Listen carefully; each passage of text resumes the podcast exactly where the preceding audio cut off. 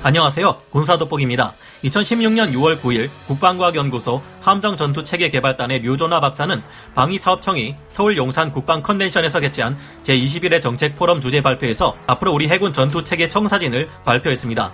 이날 공개된 우리 해군의 미래 함정 전투체계 발전 로드맵 자료를 볼 때 한 가지 심상치 않은 엄청난 물건이 하나 있었습니다.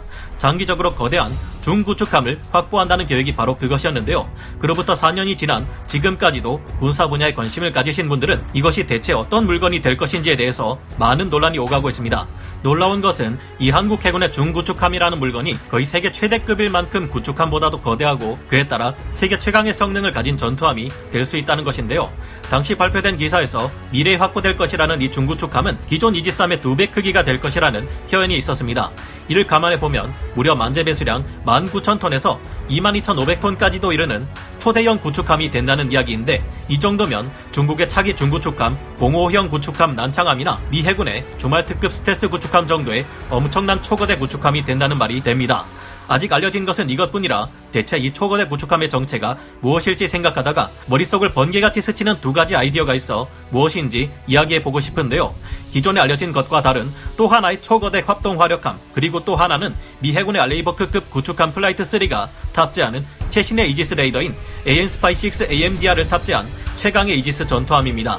우리가 미국과 더욱 협력해 중국을 강력하게 압박하고 정치 외교적인 사항이 뒷받침된다면 우리 해군이 건조할 것이라는 만재 배수량 약 2만 톤에 달하는 초거대 구축함에 AN-SPY-6 AMDR 중에서도 최강의 성능을 자랑하는 69개 모듈을 탑재할 수 있을지도 모르겠는데요.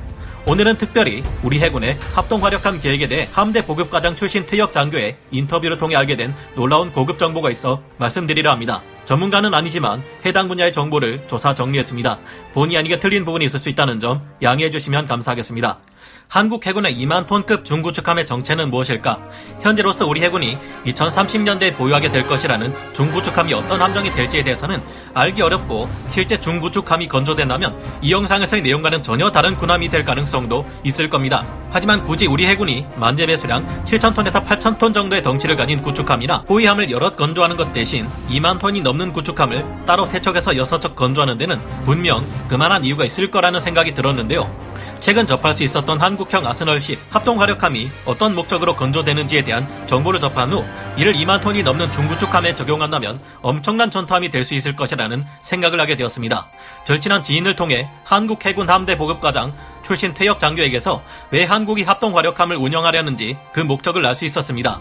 우리 해군은 다른 국가 특히 그 중에서도 중국 해군 함대와 함대 결전이 벌어질 경우 수적 열세로 인해 크게 불리할 수 있다고 합니다. 우리 군이 보유 중인 세종대왕급 구축함은 총 128셀이나 되는 수직 발사 체계를 보유하고 있어 세계 최고의 화력을 보유한 이지스 구축함으로 평가받고 있는데요. 하지만 그 수가 아직 고작 3척에 불과합니다. 우리 해군 함정 중에서 대한 미사일을 보유하고 있는 다른 전투함들을 모조리 끌어모은다고 해도 압도적인 수적 우위를 자랑하는 중국 해군에게 맞설 경우 오래 지나지 않아 가지고 있는 미사일이 다 떨어져 버릴 수 있습니다. 안 그래도 전투함의 숫자가 크게 부족한데 수백 척에 달하는 중국 해군 전투함들에서 날려보내는 대한 미사일을 막기 위해서 이를 요격하는데도 한국 해군의 미사일이 소모될 수 있기에 이 같은 문제는 심각할 수 있는데요. 그래서 이 같은 상황에 대비하고자 기획되었던 것이 합동 화력함이라고 합니다. 뛰어난 성능을 가진 한국 해군 전투함들과 합동 화력함을 전술 데이터 링크로 연결해 각종 전투함들이 대신 유도한다면 대한 미사일의 발사 원점은 찾기 어렵고 적들은 어디서 날아오는지 알기 어려운 어마어마한 숫자의 대한 미사일, 대공 미사일로 공격하는 헌터 킬러 개념의 작전 수행이 가능해짐을 예상할 수 있는데요. 물론 이 같은 작전 능력을 가지려면 합동 교전 능력 CEC가 필요하고 이를 위해 조기 경보 통제기가 필요하지만 한국 해군의 중구축함이 등장할 2030년대에는 먼저 나오는 KDDX 한국형 항공모함의 조기 경보기를 시작으로 한국형 CEC 체계가 구축되어 있을 것을 예상할 수 있습니다. 이를 보면 애초에 정해졌던 합동 화력함의 알려진 목적과 다르다는 것을 알 수 있는데요. 이전에 알려진 합동 화력함이란 경하 배수량 5,000톤급의 한국형 아스널 10으로 북한의 미사일 발사 수단을 선제 타격하거나 우리 아군의 지상 미사일 기지가 공격받더라도 해상에서 반격할 수 있도록 기획되는 엄청난 화력을 가진 미사일 캐리어나 다름없는데요. 혐오트 탄도미사일, 해성2 함대지 순항 미사일 등을 탑재한 합동 화력함은 원래 세척이 2020년대 후반까지 전력화될 계획이었습니다. 하지만 2021년 10월 6일 국정감사 합동참모본부 업무 보고에서 합동 화력함의 도입 필요성에 대해 선행 연구와 소요 검증을 거쳐 중기 전환을 추진할 예정이라고 밝혀진 바 있습니다. 이후 합동 화력함의 목적이 바뀐 걸까요? 해군 내부적으로는 함대 결전 상황이 발생할 시 금방 바닥날 화력의 부재를 극복하기 위한 수단으로도 고려하고 있는 것 같습니다.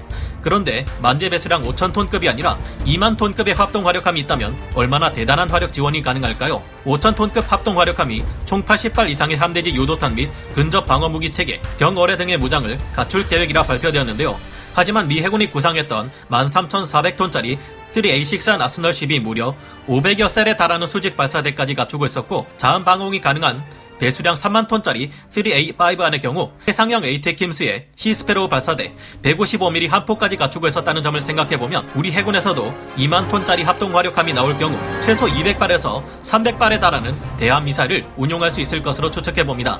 현재 한국은 방어가 불가능한 최종 병기 마하 15 이상으로 날아가는 극초음속 순항 미사일까지 개발하고 있는데 총 300발의 극초음속 미사일이 중국 해군 함대로 날아갈 경우 한반도를 노리고 다가오는 중국 해군 함대는 전멸을 각오해야 할 수도 있을 겁니다. 겁니다.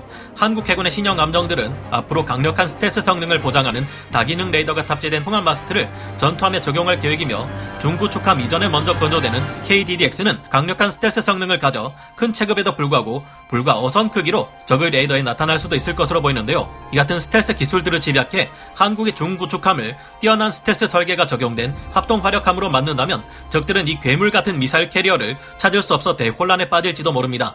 시대에 뒤떨어진 발상인 합동 화력함을 추진하는 이유. 이에 대해 저와 지인은 이런 질문을 했습니다. 아니 대양에서 미사일을 가득 싣고 있는 arsenal ship은 적 해군 함대에게 있어서는 제1의 공격 목표 아닌가요? 이런 arsenal ship 형태의 미사일 캐리어는 적의 공격을 받고 격침될 경우 그 피해가 너무 크지 않습니까? 미 해군도 과거에 만재 배수량 3만 톤, 500여 셀에 달하는 수직 발사대와 해상형 에이테킴스 발사대까지 갖춘 아스널십을 기획했지만 그런 이유로 인해 취소하지 않았나요? 그 대신 미 해군이 운용하게 된 더 효율 좋은 수단이 바로 탐지하기 어려운 수중에서 순항 미사일을 발사하는 원자력 잠수함 SSGN 아닙니까? 물론 이는 맞는 말이지만 한국형 아스널십은 어디까지나 세계 최강의 해군력을 가진 미 해군의 지원을 받는 상황에서 운용되는 것이기에 그들의 강력한 함대 방공 능력을 지원받는다면 큰 문제가 되지 않는다는 답변을 들을 수 있었습니다.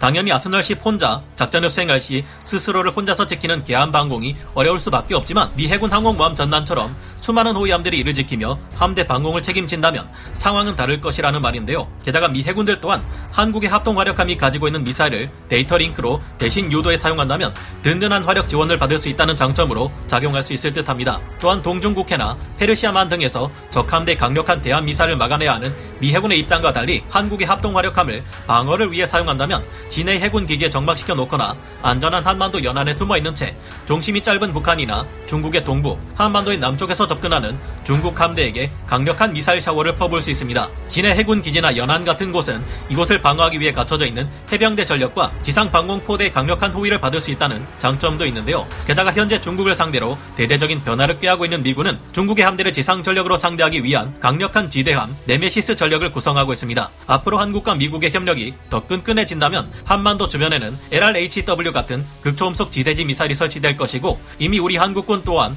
적을 공격할 수 있는 미사일이 6,600발이나 됩니다. 한국의 본토 가까이에서 한 발자국도 나가지 않고 있는 합동 화력함을 공격하겠다고 중국이 본토에서 미사일을 날리는 순간 자신들도 어마어마한 미사일 공격을 받을 수 있을 겁니다. 최근 드러난 바에 의하면 미군은 여러 가지 투발 수단을 통해 중국의 6,500발이나 되는 JASSM 스텔스 순항 미사일을 불과 일주일 만에 쏟아부을 수 있고 이걸로도 모자라니 더 많은 미사일을 더 저렴하게 더 많이 확보해야 한다고 하고 있는데 해볼 테면 해보라라고 말해보고 싶네요. 합동 화력함은 적에게 있어 제1 공격 목표라는 단점은 역으로 말하면 적의 이목을 집중시켜 막상 그들이 맞서 싸 워야 할 아군 함대 전력에 대한 방비를 소홀하게 만들 수도 있을 것이라고 하는데요. 쉽게 설명하자면 스타크래프트의 아비터가 주변 아군 유닛들을 투명하게 감춰 볼 수 없게 만드는 것과 비슷한 효과를 발휘할 수도 있을 거라는 예상입니다. 우리 한국 해군만의 전투함 숫자로는 이 같은 일이 불가능하겠지만 나날이 중국을 상대로 전력을 증강시키고 있는 미군의 도움이 있다면 가능할 것 같기도 합니다. 여러분은 어떻게 생각하시나요? 하지만 한국의 중구축함은 어디까지나 구축함이라는 이름이 붙은 것처럼 합동 화력함처럼 사용되기보다는 구축함 본연의 임무나 탄도미사를 요격하는 미사일 방어 체계 일환으로 쓰일 가능성도 있습니다. 제가 2만 톤 체급의 중구축함이라는 말을 들었을 때부터 아 그렇다면 최신의 이지스 레이더인 AN-SPY-6 AMDR 중에서도 가장 뛰어난 성능을 발휘한다는 69개짜리 모듈을 탑재한다면 어떨까 하는 생각이 뇌리를 강하게 스쳤습니다. AN-SPY-6 AMDR의 경우 현재 미 해군의 최신의 개량형 이지스 구축함인 알레이버크급 Flight 3조차 체급의 한계로 37개 모듈까지만 탑재할 수 있는 것으로 알려졌는데요.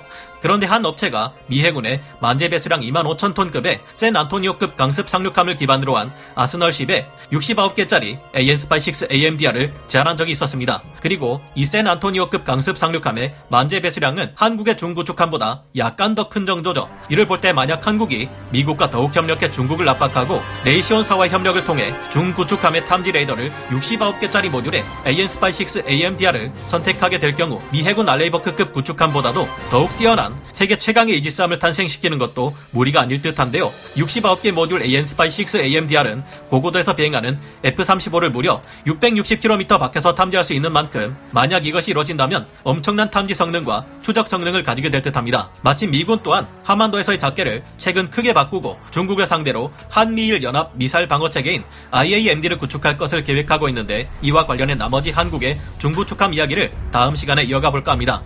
그럼 오늘 군사 돋보기 여기서 마치고요. 다음 시간에 다시 돌아오겠습니다. 감사합니다. 영상을 재밌게 보셨다면 구독, 좋아요, 알림 설정 부탁드리겠습니다.